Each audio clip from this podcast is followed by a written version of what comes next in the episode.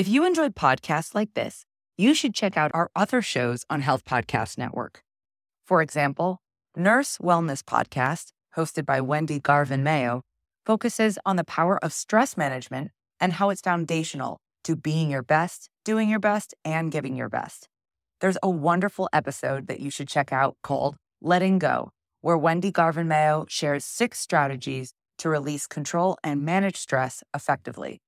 Check out Nurse Wellness Podcast on your favorite podcast platform or visit healthpodcastnetwork.com. I'm Tara Bradner, and this is Hopeful Hints, an infertility podcast where you will receive quick, hopeful hints to guide you through infertility. Here, you will find education, inspiration, and most importantly, find peace as you walk through this journey to fulfill your family vision. Welcome to Hopeful Hints. I'm your host, Dr. Tara Bradner. And I'm so excited for today's podcast. I am honored to be a speaker for the 2023 Solving Infertility Summit. And you can find so much more about that with the link provided in today's show notes. But Coach Kayla does an amazing job with putting together speakers on so many different topics. So make sure to check that out. But today, I'm going to talk to you about the 2-week wait and some things you may not have thought of or tips for surviving this 2-week wait that perhaps you haven't tried yet. So we all know that the dreaded 2-week wait can lead to so many different emotions and fear and worry and just really is not an enjoyable time. So I want to begin for some ways you can prep for this time. If you are somebody who did treatment and you know ahead of time when your 2-week wait is going to be, or if you're just beginning to try and conceive, these are some tips that you can implement as well. So my first tip is to understand symptoms and how to manage them. So I want you to understand from the beginning that everyone can and will have different symptoms during their 2-week wait, or you may have none. And it's confusing and just causes more stress because we find ourselves comparing to other people and just really worrying, like, am I really pregnant if you have no symptoms at all? I find this especially hard for my patients following a miscarriage or a failed fertility treatment. So I just want you to take a deep breath and understand there is no right or wrong symptoms when you're going into this time frame. Tip number 2, I like to tell my patients to commit to a book or a podcast or a hobby that perhaps you once had before you were trying to conceive. My favorite tip is plan a mini getaway if you're able to. This can be drivable. You don't have to jump a plane or make this expensive. It can be a staycation in your local community. Just think of it a way to get out of your house, out of your environment where you might be distracted by tasks or things that need to get done around the house. And this is time just for you and your partner to reconnect, just to have some relaxing time, doing something fun to keep your mind occupied. I also had a list of things that needed to get done around my house that I had been putting off. One of these was cleaning your junk drawer or all 5 closets in my case that things had just been tossed into. At the time, I also had recently moved into our new home. So there was things that had not been put away yet. You could rearrange your closet, go through those clothes that you no longer wear. It's things like that that really keep your mind busy to help occupy this time during these 2 weeks. Tip number 3, avoid testing unless you can stay neutral with the outcome. This means that you will be okay with whatever that test shows. You will remind yourself that the final result will come at the end of your 2-week wait. And even if that test initially shows negative, that does not mean you are out of the race, does not mean you're out of the game until those 2 weeks are finally up.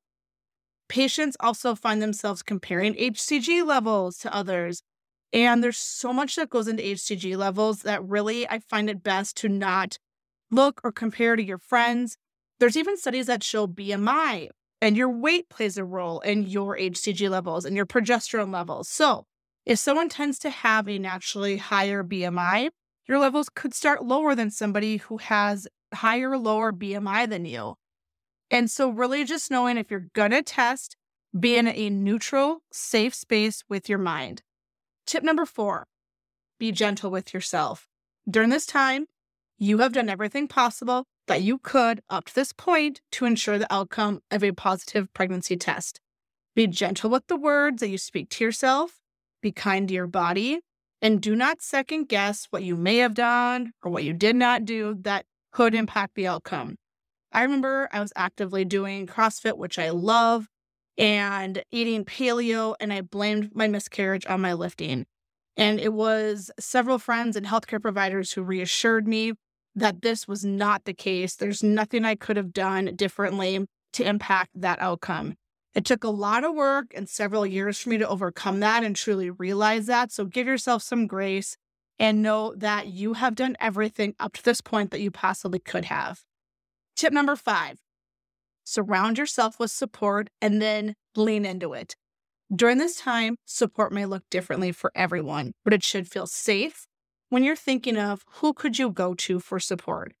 Is there a safe person? Is it a group of friends that you can text, call, or get together with and just really share your feelings in a safe space, that you're anxious, that you're scared, or whatever your emotion may be? Another option, join a virtual support group or an in-person support group to connect with others that have been there or are there with you at the same time. These are like-minded women who really get you. Many of these groups also are led by a licensed counselor, so that's an added bonus. Support may look like emotional support or just really going to friends, family, coworkers, or somebody that is your system, your safe space during this time. Let's talk about foods. So are there certain foods that could help with implantation during this time? So anti-inflammatory foods are thought to help with implantation because they support progesterone levels. And we know progesterone levels are so important during this time for that lining of your uterus. So a few things you could add are vitamin C. And this comes in the form of chickpeas, lentils, beans. They have zinc in them, which really can help. Leafy green foods, foods that contain omega-3s. This looks like salmon, fish, flax, chia seed. Berries are also full of antioxidants and vitamin C. We know that seeds and nuts contain vitamin E, which also helps increase your progesterone levels and blood flow in that uterus. Let's talk about the impact that stress has during your 2-week wait. So stress impacts every aspect of our body. And I'm going to do a whole podcast on this coming up next, so stay tuned to that. Because I think stress is such a trigger word. Like, we can't dodge it, right? It's going to forever be there. So why? Like, why is it so important to our health and to our fertility and things like that? So I'm going to do a whole separate episode on that. But during this time, it's important just to be aware of our emotions, our behaviors, the way we're thinking, and our physical health. And when you're feeling anxious or stressed, we know that your nervous system releases stress hormones like cortisol. And this in turn creates that fight or flight response that shuts down the system that isn't necessary for survival, and that includes our reproductive system. So it may not totally shut it down, but it's not allowing it to do what it's fully capable of doing. And this is why we see people's cycles go later after you've maybe went through a stressful time, or you've had times in your life where there is higher moments of stress and it delays your cycle. We know that we are messy humans, and so life is going to continuously throw stress at us. So it's really implementing tools that can help us deal with all of life's stressors. Some of my favorite things is really finding a good exercise program that you enjoy doing. Sometimes it might just be walking. One of my favorite things I do is I have a walking pad, and I jump on that and I'm doing my work while I'm on my walking pad. Making sure you have a good sleep hygiene program in place, that you're getting adequate amount of sleep. And if you're not, working with somebody to figure out why. Is there a hormone imbalance going on? Is something going on that's impacting your sleep? And then, of course, cognitive behavioral therapy work. And that looks like counselors, therapists, psychologists, hypnotherapists, EMDR. Maybe there's stuff from your past, like when you were a child, and it continues to cause and flare issues with your life and cause stress in your current life. So really looking at all the different tools that can be put into place during this time. Be aware of your caffeine intake. I think this is important to know when it comes to sleep as well. But most research says that if you stick to less than 300 milligrams of caffeine a day, this should be a safe and okay amount for you to drink. Let's talk about our partners. What can our husband or partner do to help us during this 2-week wait?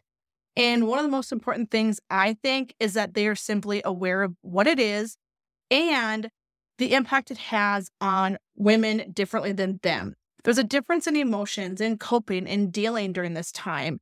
And it's important that we don't judge them and they don't judge us, because each one of us will find support or find this time to be different. It may not bother them at all. It might bother them a little bit.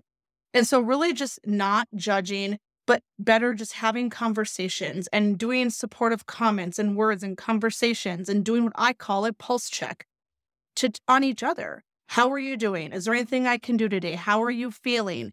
Really creating a safe and comfortable environment to express feelings and emotions without judgment.